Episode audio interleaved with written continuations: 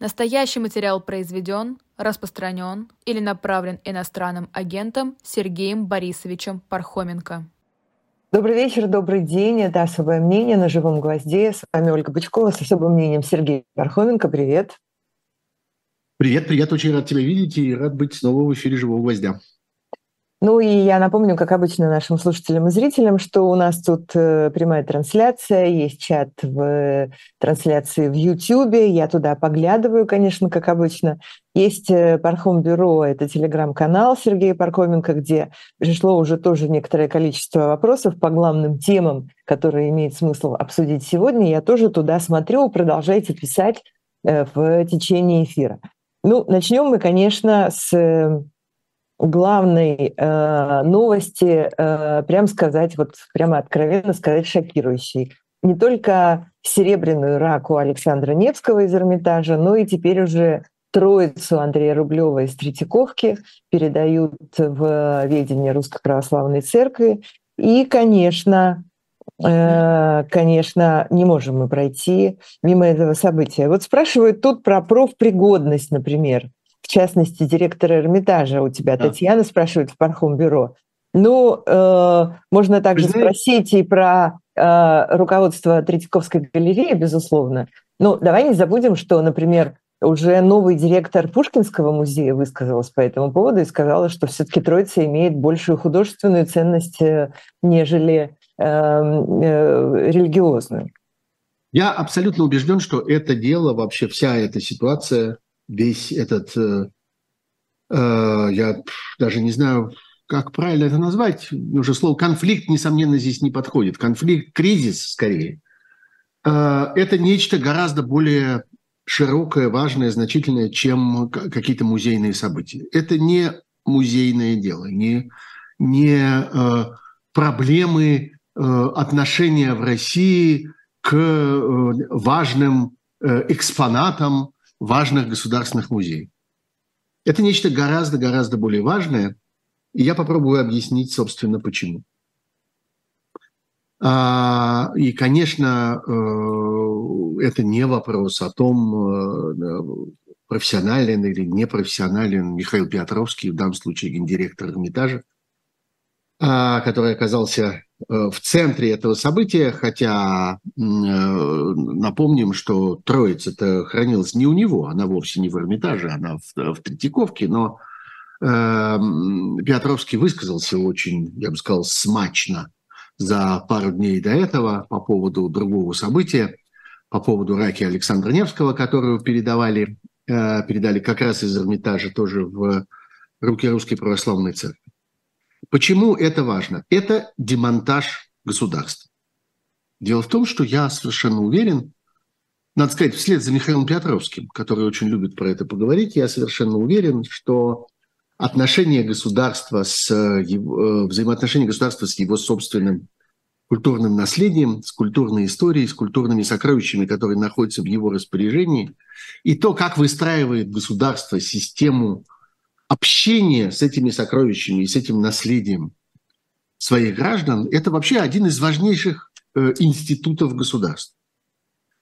И э, так же ровно, как система э, государственной символики, как праздники, как памятники в этой стране, как вообще исторические ценности, которые страна, государство для себя выбирают и считают важнейшими. Какие-то исторические моменты, исторических героев, исторические события определяет вот этот весь, так сказать, пантеон, определяет э, ценности своего прошлого. Тут, кстати, надо различать э, манипуляции с этими ценностями и э, хранение этих ценностей. Э, здоровое государство не пытается э, в своей истории что-то подвинтить, что-то починить, что-то в ней переустроить так, как сегодняшним политикам, сегодняшней власти это важно. Но государство всегда, конечно, занято осмыслением того, что у него было, в том числе и своего собственного культурного, культурного прошлого. И когда мы говорим о том, что для того, чтобы Россия стала агрессором, для того, чтобы Россия оказалась государством-преступником, которое напало на своего соседа уничтожает людей и их судьбы, пытается стереть с лица земли целый народ, объявляя его неправильным, несуществующим и так далее. Для этого российское государство должно было разрушиться внутри себя. И я говорил уже много раз и придерживаюсь этой позиции, что, собственно, финальный акт этого разрушения, он наступил в 2020 году, э, тогда, когда была э, взломана российская конституция, и началось все с того, что э, последовательно э, была разрушена система гарантий гражданских прав, система прав человека – а, и, э, э, собственно, закончено было э, разрушение важнейшей опоры этой системы, а именно правосудия, суда. Россия окончательно превратилась страну, в которой не суд вершит справедливость, а свою, так сказать, иллюзию справедливости вершат чиновники.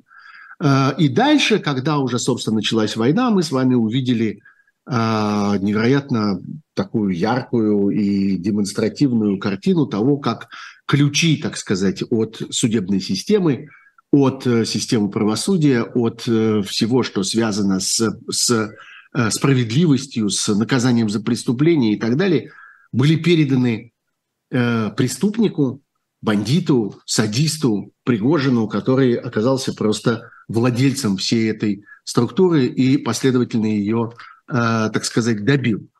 А дальше социальная сфера, которая была пожертвована за войну, образование, которое разрушается на наших глазах. Вот, собственно, тоже новости этой недели – это выход из баллонской системы, окончательный, и э, уже, так сказать, постановление э, такие разъясняющие правовые акты о том, как будет устроено после баллонское образование в России, то есть образование, которое не Э, э, соответствует мировым стандартам, которые не, э, так сказать, не согласуется с мировой системой образования и заведомо ориентирована на изоляцию, на выключение. После, После баллонская система будет выглядеть как до баллонская система. Ну, фактически, это, да, но мы, да, мы кроме мы мелких деталей, уже, возвращение к советской Однажды мы уже попробовали, да. что это такое, что такое образование, основная идея которого изоляция от мировой науки и э, от мирового знания. Э, вот э, это, собственно, последовательные шаги в одном и том же направлении. И вот теперь Прости, а, пожалуйста, видим... Э, извини, я не могу вот тут не вклиниться с еще одной важной темой. Мы сейчас, ты сейчас продолжишь, да, после этого мы запомним просто в каком месте я вклиниваюсь. Но, конечно, важная сегодняшняя новость про Европейский университет в Санкт-Петербурге. Да-да. Да, пришли с проверкой э, Роспотреб... Рос... Рособорнадзора это, и прокуратуры. Это еще один эпизод угу. разрушения этой системы современного ориентированного на открытость, ориентированного на мир, э, на, причем на мир в обоих смыслах этого слова, э, да. на включение в глобальную систему российского образования. И вот теперь вот в этих очень ярких формах этих двух э, инцидентов, которые произошли за последнюю неделю, мы видим, что это разрушение пришло и в сферу культуры, причем таких, я бы сказал, совершенно непреложных, мирового масштаба, абсолютно бесспорных культурных ценностей, которые, которые, которыми обладает Россия. Вот э, совершенно неожиданное выступление э, нового, недавно назначенного директора Пушкинского музея. Э, э, в общем, ее приход э, был встречен с довольно, я бы сказал, большими, большими сомнениями.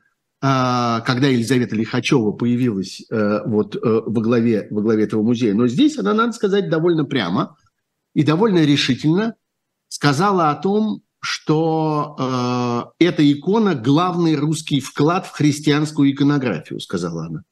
И в этом ее религиозное, ее значение, и значение вот такое искусствоведческое, а вовсе не, не религиозное. Э, и здесь я вернулся бы к первому из этих двух инцидентов, к истории с Эрмитажем и с э, вот этой гробницей Александра Невского.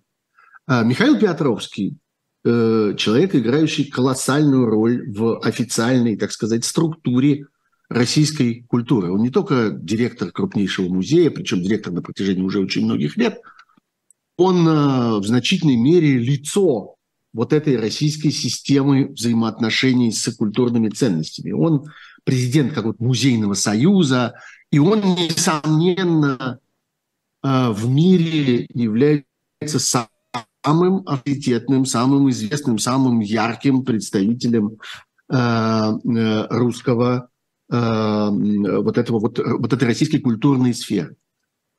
И он говорит, он сделал специальное заявление, любой желающий может его увидеть сегодня на сайте Государства Эрмитажа, оно там висит в целости и сохранности. Он говорит, Эрмитаж исходит из того, что в данный геополитический момент для судеб страны и социального мира в ней соединение чей с гробницей на территории Лавры приобретает особый смысл. Сегодня сакральное значение памятника важнее его художественной ценности абсолютно немыслимая еще вчера фраза в устах Петровского. Сегодня сакральное значение памятника важнее его художественной ценности. Десятилетиями, продолжает он, Петровский, ситуация была обратной. И именно значение гробницы как памятника русского искусства было основой ее защиты, которая дорого стоила Эрмитажу и его руководителям.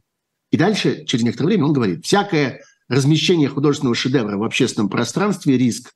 В музее он меньше, чем в церкви, однако превращение дискуссий в открытую борьбу вреднее для общественного согласия, чем изменение места экспонирования.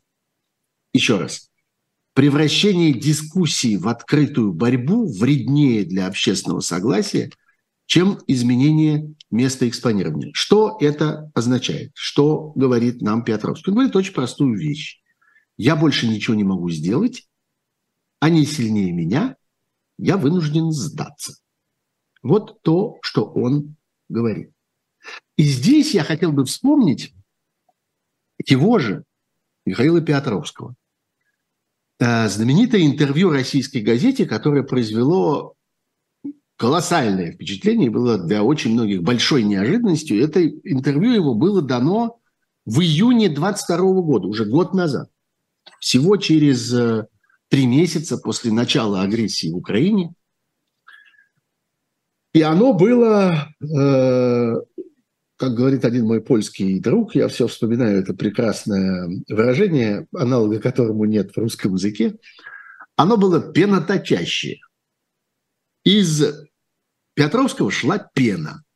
И это была пена, э, я бы не сказал патриотического восторга, а я бы сказал э, патриотической преданности, патриотической готовности. Он в этом своем интервью кричал «Я свой!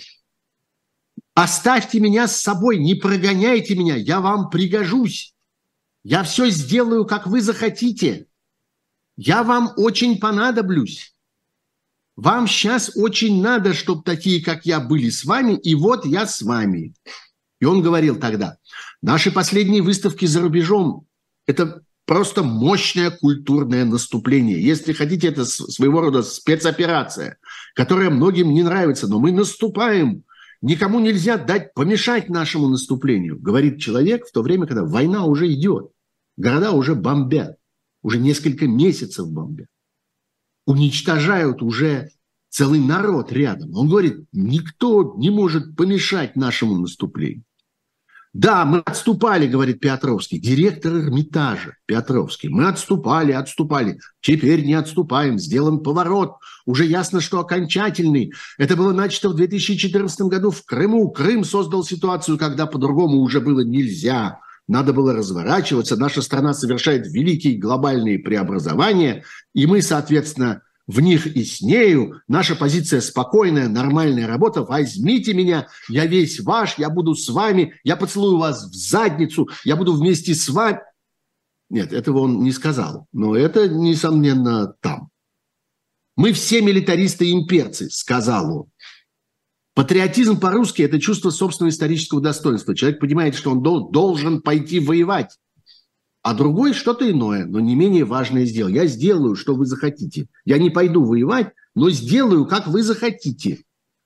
С отношением к военным действиям тоже все не так просто. С одной стороны, война – это кровь и убийство, а с другой – самоутверждение людей, самоутверждение нации. Каждый человек хочет самоутвердиться.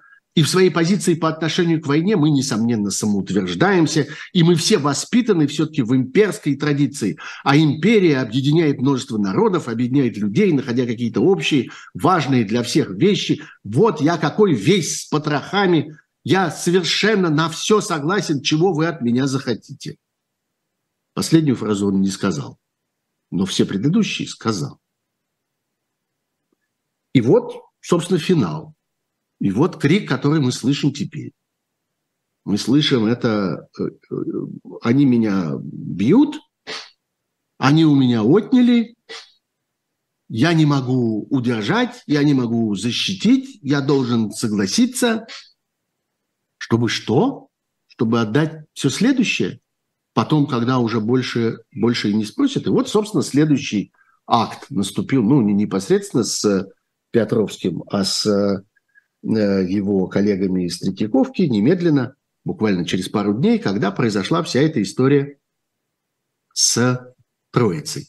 Объясни мне такую вещь, пожалуйста. Вот я вот этого не понимаю. Там, ладно, э, рака Александра Невского она сделала из металла ну, она не такая хрупкая. Тоже понятно, что э, требует э, внимания и музейной заботы, и специалистов. И ее ценность, но... конечно, несравнима с Троицей, надо сказать. Ну да, но, но, но тем не менее, это все-таки ну, металлическая вещь. Наверное, она еще выдержит. Но, как э, сказала и Лихачева, директор Пушкинского музея, Троица Рублева э, физически это три доски, которые очень хрупкие и плохо сохранены, соединены между Троица собой. Рублева только Они что? могут сломаться. Еще там сказал, сказали другие искусствоведы об этом. Почему, э, почему эти люди, которые которые считают, что это вот такая вот важная скрепа, и они хотят в прямом и в переносном смысле на нее молиться, почему они при этом не сдувают пылинки с этих буржуазных спецов, Троицы, которые, только без что которых был, она просто погибнет физически, ее не будет был проделан что эксперимент. Э, э, летом, в июле прошлого года, Троицу Рублева вытащили из музея на два дня, и два дня экспонировали ее, и в результате этого полгода после этого должны были, так сказать, бороться с тем, что она приобрела за эти два дня. В общей сложности насчитали 61 повреждение – и ущерб был очень значительный. Речь шла о двух днях.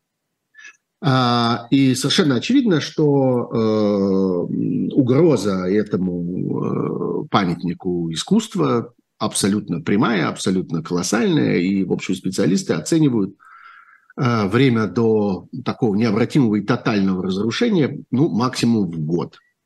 При этом смешным образом если тут вообще есть что-то смешное, это не имеет, так сказать, э, э, э, так сказать, церковно-ритуального смысла. В традициях Русской Православной Церкви копия, список имеет абсолютно, что называется, ту же силу, тот же эффект, так же работает, как и оригинал.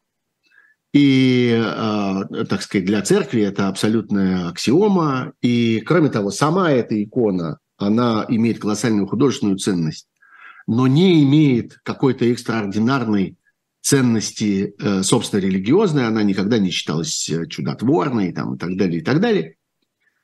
А, таким образом, это э, вещь, которая, ну, по большому счету, для самой церкви такого значения не имеет.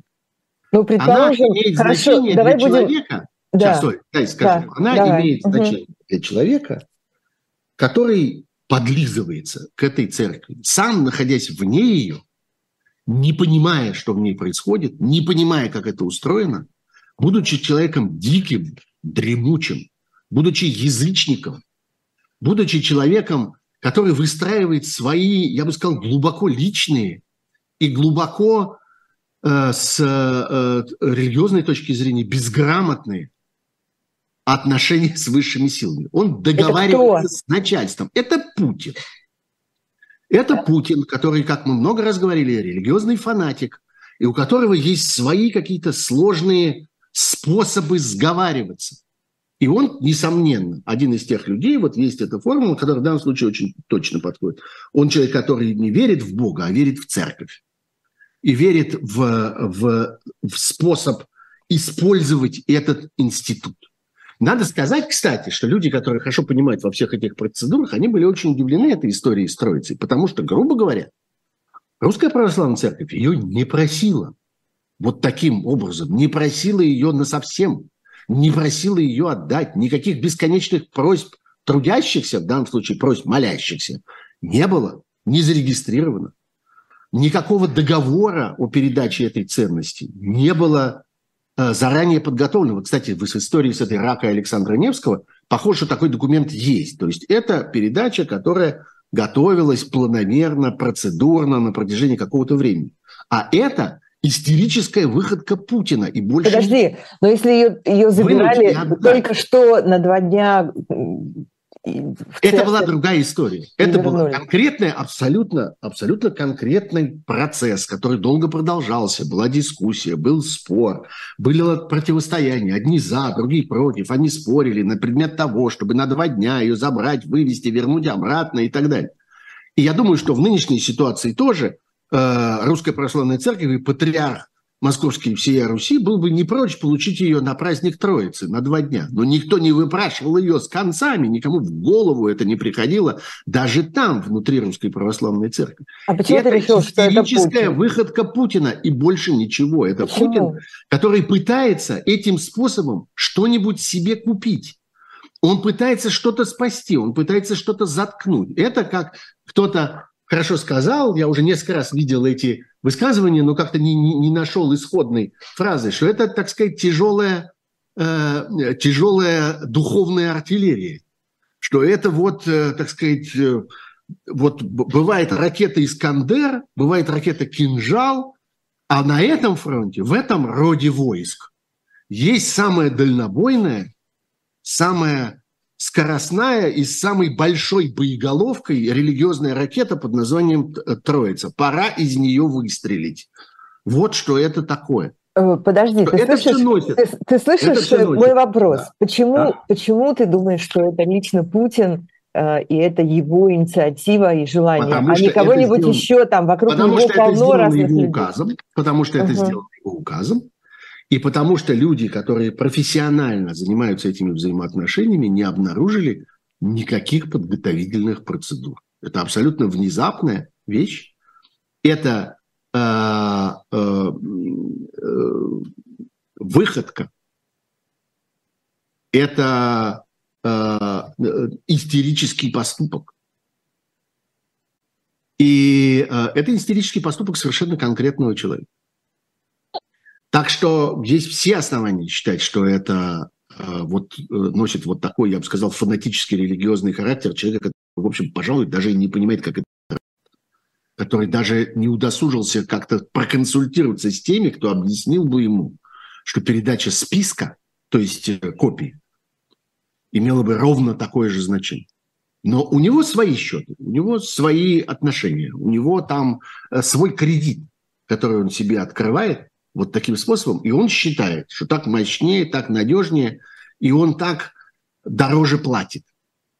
Вот что, вот что он выделывает. То есть ему все равно, что через год эта абсолютно икона равно, перестанет же, существовать все, физически. Так же, как ему все равно все то, что он разрушил на протяжении э, последнего периода своего правления. Он разрушил страну, он разрушил ее историю, он разрушил ее будущее, он разрушил ее э, честь и достоинство. Он превратил страну в изгоя и в э, э, ненавистного миру презираемого агрессора. Вот что он разрушил. И многие говорят, что это поважнее, чем, это ваши, чем эти ваши три доски, скрепленные и чем-то там покрашенные. Вот э, это не поважнее и не менее важно. Это просто одно часть другого. Это просто одна общая вещь. Это один процесс. Это в сущности одно событие. Это разные формы, которые принимает это событие. В данном случае оно приняло вот, э, вот такую. Вот тут пишет э, человек с ником Катурды, не знаю, как это прочитать, они шаманы боятся, какое там православие. Да, это тоже, ну, шамана бояться, это, так сказать, слабое чувство, такое маленькое, э, маленький страшок. А это большая история. А это вот действительно, это самая большая пушка, из которой по этой части им удается выстрелить. Вот они, собственно, и выстрелили. И это, конечно, открывает нам две вещи. Это открывает нам, с одной стороны, пейзаж того отчаяния и ужаса, который эти люди сами испытывают перед тем, что они наделали. А второе, это демонстрирует нам э, картину разрушений. Вот мы теперь можем приложить и это к этой картине. Раньше мы говорили о Конституции, гражданских правах, правосудии, судебной системе, системе исполнения наказаний, э, системе социальных, э, социальных программ в России, образовании, а теперь и вот это тоже. Это тоже часть рухнувшей России. Рухнула ее система ее взаимодействия, ее взаимоотношений со своим собственным культурным наследием. И это проговорено вслух в отчаянии, выкрикнуто самым Э, статусным, самым, э, во всех смыслах этого слова, авторитетным человеком в этой сфере, который говорит, все, сейчас это все кончилось, сейчас другое стало важно. Сейчас мы все затыкаемся и отдаем все, чем мы располагаем. И он, надо сказать, там есть еще интересный в этом а, заявлении Петровского, там есть еще очень интересный такой скрытый мотив, когда он начинает перечислять другие, а, другие мировые случаи а, таких крупнейших споров по поводу предметов, предметов наследия культурного. Причем большинство из них, они не имеют религиозного характера, в том смысле, что речь не идет о том, чтобы передать это каким-то религиозным институциям или религиозным учреждениям. Речь идет о, о реституциях в том смысле, что это передача от одного государства к другому государству. И он говорит о том, что э, ну, смысл того, что он говорит, этот ужас, который произошел со мной, он ничего не меняет с тем, что происходит в мире. Вы, пожалуйста, за нами не ходите. Вы так, как мы, не делайте.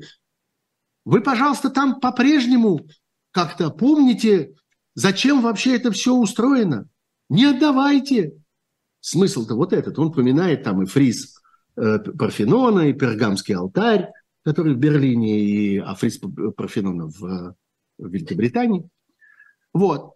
Тоже вот этот, так сказать, крикачей. Это не значит, что теперь всем так надо. Нет. Да, проиграл только он. Ну, он вместе со всей страной, вместе со всей Россией, вместе со всем тем, что Путин разрушил. Вот смысл этой, этих двух историй, случившихся на нынешний день. Собственно, на каком военном фоне э, эти истории происходят и с чем может быть связано вот это вот э, отчаяние, о котором ты говоришь, мы обсудим в следующей части нашей программы, нашего особого мнения. Сейчас э, небольшие анонсы и реклама о том, что у нас есть на «Живом гвозде». Расскажу быстро про одну книжку и через буквально минуту продолжу. Живой гвоздь на связи с вами каждый день. За его работой стоит целая команда. Помогите нам становиться лучше в эти непростые времена. Оставляйте донаты. Нам важна ваша поддержка. Мы работаем для вас. Вперед, вперед, не ведая преград, Сквозь вихрь и град, и снег, и непогоду, Ты должен сохранить мне дни и год. Вперед, вперед, куда глаза глядят.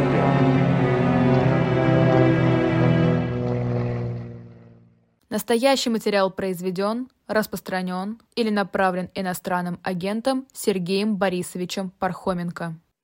И э, прежде чем мы продолжим э, наше особое мнение с Сергеем Пархоменко, я расскажу про еще одну книжку, которую вы можете найти на сайте Shop Dilettant Media. Это новинка, свежевыпущенная книга под названием «Сталин. Главные документы». Уже были издания главные документы Великой Отечественной войны, главные документы ВЧК, и теперь вот этот вот альбом, который, в котором представлены около тысячи фотографий, подлинников, более э, архивных документов, э, рисунков, карт, снимков, э, хранившихся под грифом «Совершенно секретно», документы и резолюции, написано, сказано в анонсе, в аннотации, написанные Сталиным собственноручно в годы революционной деятельности, гражданской войны, индустриализации, репрессий, распоряжения тяжелейших лет Великой Отечественной и после нее, все вот это вот отсканировано и собрано в этом эм, действительно таком важном и весомом во всех смыслах издании, которое вы можете найти на сайте shop Дилетант Медиа. И так э, вы видите, наверное, эту обложку на своих экранах. Сталин. Главные документы. Э, давай теперь поговорим о том, собственно, собственно, перейдем да, к фронту. Да, да что, является, что является фоном и э, декорациями вот этих ну, вот фоном событий, если можно так говорить? Фоном и декорациями является э, ожидание э, украинского наступления и бесконечные прогнозы, и пересуды, и анализы, и попытки понять э, все за и против разных вариантов этого наступления, потому что э, такое впечатление, что подготовка к нему продвигается, и э, все меньше остается э, мотивов для того, чтобы это наступление отодвигать, за исключением самого главного мотива. Оно должно быть внезапным. И э, в ситуации, в которой все его ждут, и в ситуации, в которой все к нему готовятся, этот фактор внезапности оказывается особенно сложно обеспечить. А, я бы сказал, что вот из каких-то конкретных событий важная вещь, которая произошла на этой неделе, это появление у э, украинской армии нового вида э, вооружения. Это английские ракеты, которые называются Storm Shadow. По этому поводу идет уже целая дискуссия среди э, военных экспертов. Я как-то за ней прилежно слежу, не вмешиваясь, потому что я, конечно, сам никакой не военный эксперт и не эксперт по разного рода современным вооружениям, но вот что я оттуда, э, так сказать, вычитываю, что я оттуда вижу, что, по всей видимости, это не самая могучая и не самая современная модель, так сказать, э, вооружения. Есть ракеты и получше, и подальше, и поточнее, и помощнее, и побыстрее, что особенно важно э, в том случае, когда Речь идет о противодействии, о, противодействии, с одной стороны, атакующего в данном случае вооружения типа этих ракет, а с другой стороны, противовоздушной обороны. Но, что важно, эти ракеты представляют собой некоторый новый тип, новый для, для украинской армии. Они представляют собой еще одну, так сказать, дверку, которую украинская армия преодолевает. Потому что, как мы много раз тоже уже говорили, и как мы давно уже наблюдаем, вот этот вот процесс передачи в распоряжение украинской армии современных видов вооружения, он происходит таким, э, я бы сказал, прерывистым способом. Каждый раз образуется некоторый барьер, хотите назовите его психологическим, хотите назовите его политическим, потому что за этим, за всем, несомненно, есть политические резоны, почему Украине нельзя дать вот этот вид вооружения. Каждый раз появляются люди, которые умеют это объяснять, которые говорят, нет, нельзя, потому что Украина этим обстреляет что-нибудь не то и что-нибудь не там, это вызовет реакцию, которая будет не своевременная, и которая будет неблагоприятная, и которая э, нам совершенно не нужна и так далее. Потом проходит какое-то время, и э, э, Украина преодолевает этот барьер. Почему я говорю Украина? Потому что э, украинское руководство предпринимает колоссальные усилия каждый раз для того, чтобы продемонстрировать необходимость в этом оружии, чтобы убедить своих союзников и партнеров в том, что эту дверь тоже нужно отпереть и тоже нужно пройти дальше, в следующую комнатку. И так было и с э, системами противотанковой обороны, так было с дронами, так было с первыми дальнобойными ракетными системами типа «Хаймерсов», а потом так была самая, может быть, яркая и запомнившаяся всем история с танками. И теперь история вот с этими дальнобойными ракетами, потому что дальность вот этих самых Storm Shadow по меньшей мере 250 километров, ничего похожего в руках э, украинской армии до сих пор не было, и это немедленно дало о себе знать, потому что буквально через пару дней после их появления был обстрелян Луганск, и судя по тому, как, на какую дистанцию там происходила эта стрельба, весьма вероятно, что использовались, использовались эти самые ракеты. Это значит, что это открывает для э, украинской армии и для ее союзников и поставщиков ну, некоторую, так сказать, психологическую возможность и политическую возможность теперь обсуждать гораздо более дальнобойное вооружение и обсуждать возможность его применения по целям, которые далеко отстоят от линии фронта. Что это за цели? Ну, прежде всего, это Крым. Самое, так сказать, далекое, но украинское по, э, так сказать, мировому законодательству, по, э, в соответствии с э, международным правом. Крым принадлежит Украине, и Украина имеет полное право применять по этой территории, поскольку эта территория незаконно захвачена агрессором, применять любое вооружение. А, и это, конечно, э, может сыграть чрезвычайно важную роль, во всяком случае психологическую, во всяком случае политическую, демонстрируя всю ненадежность, всю временность и всю бессмысленность агрессии э, России в Крыму и аннексии Крыма с российской, с российской стороны. В этом смысле появление этих ракет важная очень вещь, и совершенно очевидно, что на этом направлении дело Все, печать сломана, дверь открыта, шаг сделан. Можно, собственно, за этим э, уже говорить о конкретных поставках. Следующая история – это авиация. И тоже в эти же дни э, мы э, получили множество свидетельств о том, что постепенно формируется в Европе э, так называемая самолетная коалиция, как ее, как ее назвали, то есть группа стран, которые выступают за передачу а, украинской армии, современных, современного авиационного э, вооружения, прежде всего знаменитых э, истребителей F-16, а там может быть и каких-то э, даже и более совершенных э, европейских самолетов, э, пока особенно их, так сказать, часто вслух не называют, но опять же, понятно, что здесь только начать.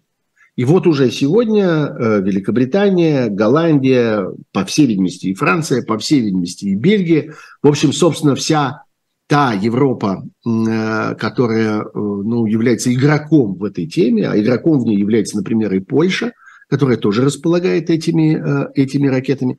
Игроком, конечно, является Германия, но Германии пока в этой коалиции нет. И а, чрезвычайно важен будет тот момент, когда Германия к ней присоединится. Я абсолютно убежден, что ждать этого осталось не очень долго. А, э, коалиция стран, которые готовы из своих арсеналов вытаскивать эти самолеты, которые готовы а, заниматься подготовкой пилотов. У них есть для этого Э, учебные центры, у них есть для этого подготовительные мощности и так далее, и так далее, которые готовы создавать ремонтную базу для этих самолетов, что чрезвычайно важно, потому что эти самолеты нельзя просто отдать. Это не ружье. И это даже не снаряд, который, так сказать, выстрелил, он улетел, и больше о нем можно не заботиться. Нет, самолет требует, э, современный самолет требует постоянной э, поддержки, требует постоянного обслуживания, требует ремонта, иначе это все не имеет смысла.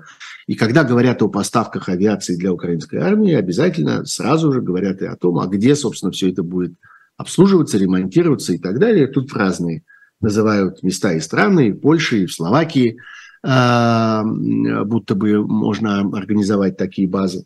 Вот, так что все это движется вперед. И, конечно, опять, если, если посмотреть на общий прогресс, если в целом оценить, а что, собственно, произошло с украинской армией, и, соответственно, что произошло с российской армией за этот год с лишним войны, можно увидеть, что э, соотношение, вот в этом смысле соотношение сил радикально изменилось уже сегодня, и действительно совершенно правы те, кто говорят о том, что война начиналась с э, такой, так сказать, политической идеей, что вот на Украину с ее армией навалился какой-то колоссальный громадный монстр, огромная армия, современная, хорошо вооруженная, очень многолюдная, и вообще следует задуматься каждому украинцу, каждому украинскому солдату, офицеру, каждому украинскому политику следует задуматься, а надо ли вообще в этой ситуации как-то сопротивляться? Может быть, как-то, ну, это не моя война, ее там какие-то другие политики ее придумали, а что, собственно, я буду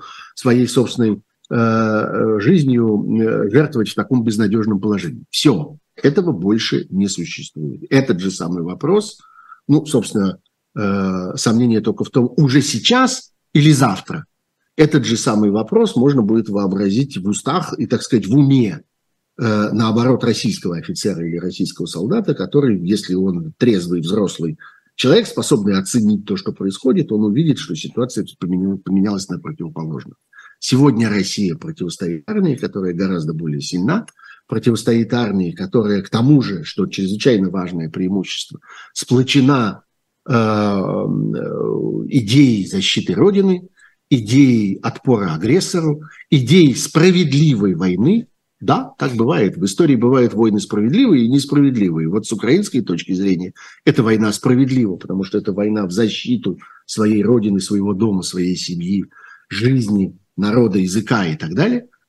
И, э, э, конечно, это тоже создает колоссальное преимущество для, для этой армии. И деморализация российской армии – это процесс, который, несомненно, происходит. Мы можем там спорить о том, как далеко он зашел, мы можем спорить о том, насколько российской пропаганде и там разным другим, так сказать, э, социально-психологическим обстоятельствам, существующим в российском населении – Э, удается замедлить или остановить этот процесс, но он происходит. И... А вот эти вот э, пригожинские истерики регулярные, это э, одного актера по своему сценарию время, или, или действительно время следует относиться Пригожина, более внимательно? Все время, все время помнил бы о ничтожности этого эпизода. Война Пригожина измеряется десятками метров, э, отдельными домами, это важное символическое место, да, Бахмут. Это место, которое на тактическом уровне играет некоторую роль в истории с подготовкой этого самого украинского наступления, потому что оно заставляет там концентрировать на себе внимание, отвлекает какое-то количество сил и так далее, и так далее. Но Украина не воюет с Пригожиным. Украина воюет с Россией, а Россия воюет с Украиной. Пригожин э, э, человек, который пытается в этой ситуации, в общем, если описывать это одной фразой, спасти свою шкуру. На самом деле его интересует это. Его интересует, что с ним будет, когда Бахмут останется позади, так или иначе. Занятый или не занятый, оставленный, брошенный или захваченный. Этим жизнь Пригожина не заканчивается. Дальше что? А дальше ему нужно выйти из этой истории живым, вывести свой э, свой э, ЧВК «Вагнер», про это уже речь не идет, он его уже не выведет, он его уже, в общем, по большей части там оставил. А люди это, этой самой э, наемнической группировки, в общем, более или менее истреблены в этой, э, в этой мясорубке и оцениваются там остатки в несколько тысяч человек, несколько единиц тысяч не 10, не 20, не 80, а там типа 6. Вот какая-то такая цифра, это то, чем располагает сегодня Пригожин по западным оценкам.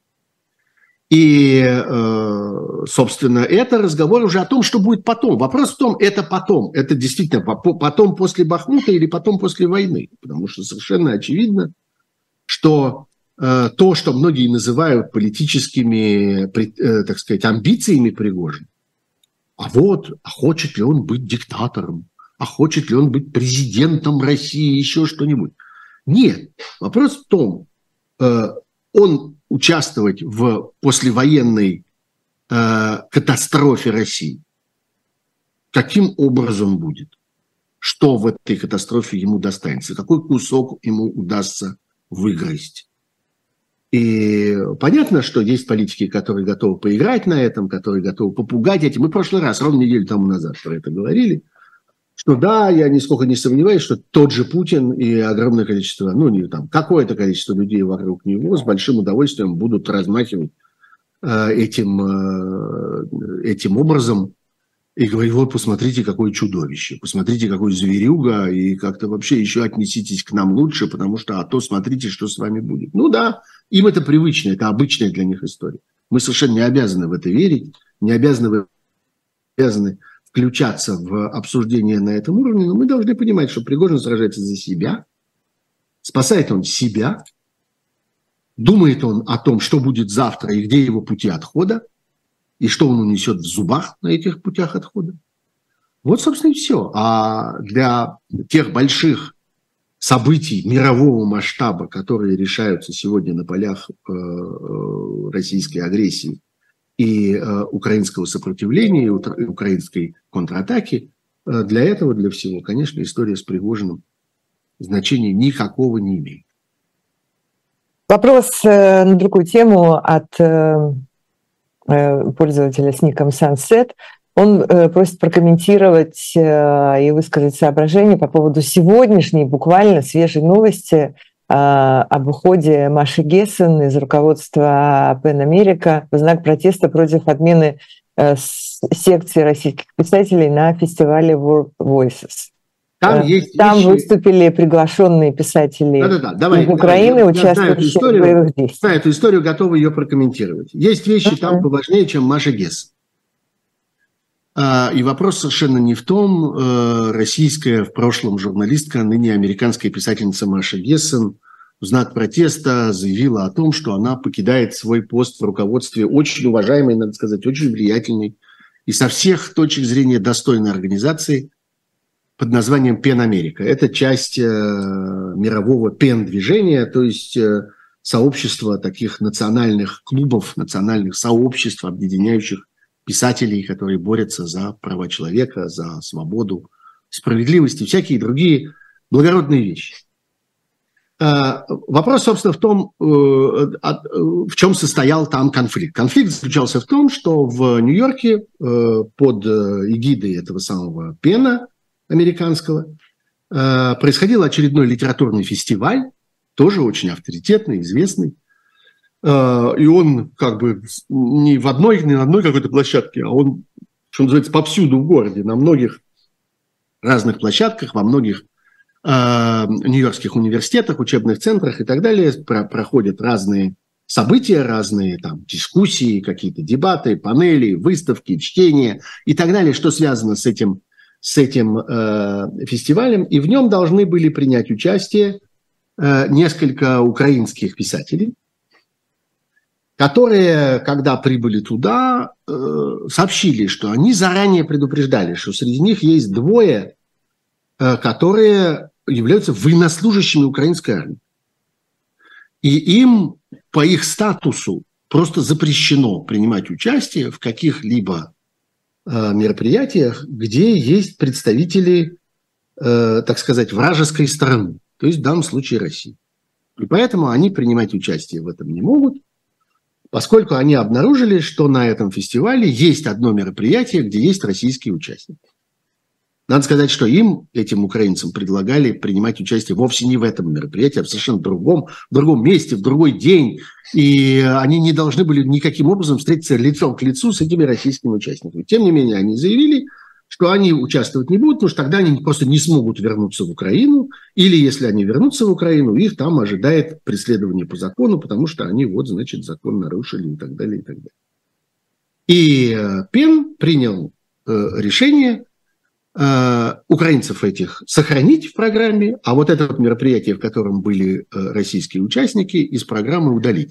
Я знаю, я прочел, что это за мероприятие, и я вижу, что это за российские участники. Там должны были принимать участие вместе с очень авторитетными американскими журналистами, должны были принимать участие российские журналисты, люди, которые уехали из России немедленно после начала войны, и которые посвятили все это время созданию э, проекта, который является, несомненно, антипутинским, антитоталитарным, антивоенным, антиагрессивным и так далее. То есть это люди, которые совсем-совсем-совсем невозможно заподозрить в том, что они кого-нибудь там поддерживают или там в чем-нибудь участвуют, или еще как-нибудь кому-нибудь сочувствуют или что-нибудь вроде этого.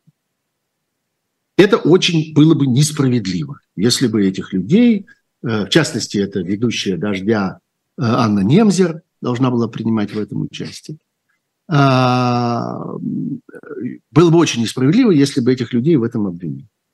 В этой истории меня больше всего беспокоит, собственно, то, с чем выступили изначально вот эти украинские участники, которые, надо заметить, вели себя достаточно деликатно. Они не пытались никого выгнать. Они не говорили, уберите их, так как это произошло некоторое время тому назад, наверное, многие слышали, в Таллине был большой конфликт вокруг писательница Ленор Горали, которая вообще не имеет к России никакого отношения. Она родилась в Украине, всю жизнь прожила э, в Израиле, ну там сколько-то времени провела в своей жизни в России, но, в общем, она точно не российская писательница. Но она пишет на русском языке и выступает на русском языке. Ну да.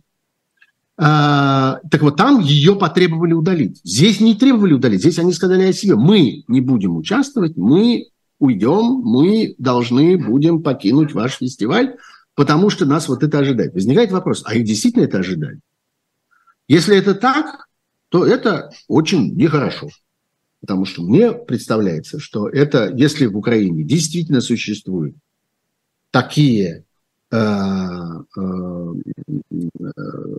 нормы, существует такой режим преследования людей, которые оказываются там на одном фестивале с людьми, которые э, э, вина которых заключается в том, что у них когда-то был или есть сейчас российский паспорт, но это люди, которые последовательно всем своим поведением, всей своей деятельностью, всеми своими интересами сегодня доказывают свое противостояние в войне. И общение с такими людьми является с точки зрения Украины не просто нежелательным, не просто там неприятным, а наказуемым, преступным. Э, это свидетельствует о том, что в украинском законодательстве э, происходит нечто, э, я бы сказал, недостаточно хорошо продумано. Это на пользу победе не идет. Это во вред путинскому режиму агрессивному не идет, а совсем наоборот. Ну, так бывает. Бывает, что разные страны принимают, э, совершают э, ошибочные поступки, принимают ошибочные законодательные акты.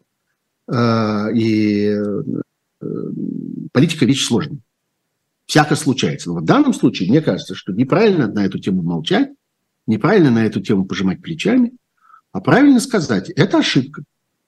Это вредно для победы. И э, разговоры о том, что э, вы не имеете права этого обсуждать, потому что бомбят детей, э, то, что бомбят детей, не создает ситуации, в которой нельзя говорить о политике. Нельзя обсуждать важные содержательные вещи. Наоборот, их нужно обсуждать еще больше, еще внимательнее, еще ответственнее, я бы сказал, еще надежнее понимая, что от политических решений в этой ситуации зависит главное, зависит то, долго ли еще будут бомбить детей и бомбить города. Долго ли еще будет война? Ведь все, что мы делаем, все, над чем мы думаем сегодня, все, о чем мы беспокоимся, поверяется одним простым вопросом. Это войну продлевает или укорачивает?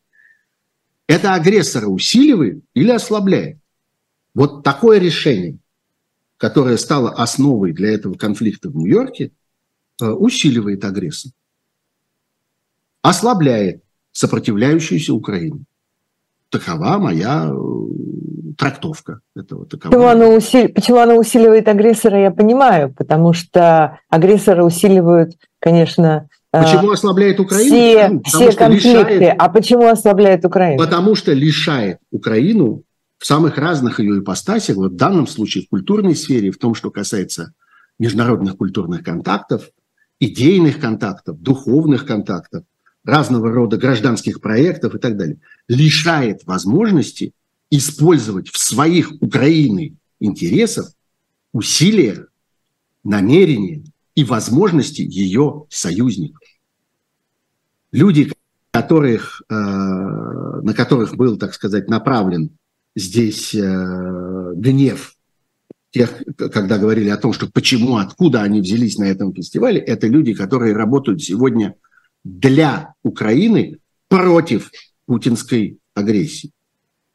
Это абсолютно очевидно. Любой желающий может посмотреть, чем они заняты, любой желающий может посмотреть на их, э, на их проекты, на их работу, на результаты этой работы и в этом убедиться.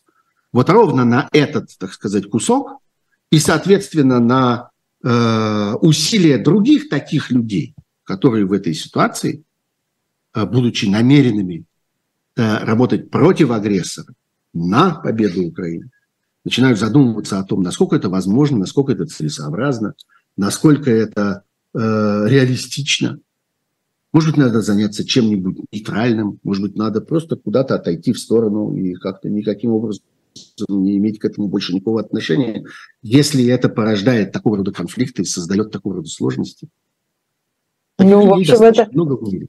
Ну да, это примерно то, что сделала, например, Ленор Королик и, в общем, Маша Гессен тоже. А, ну что, закончим на этом. Спасибо большое. Это было особое мнение на живом гвозде. До встречи через неделю. Счастливо. Спасибо.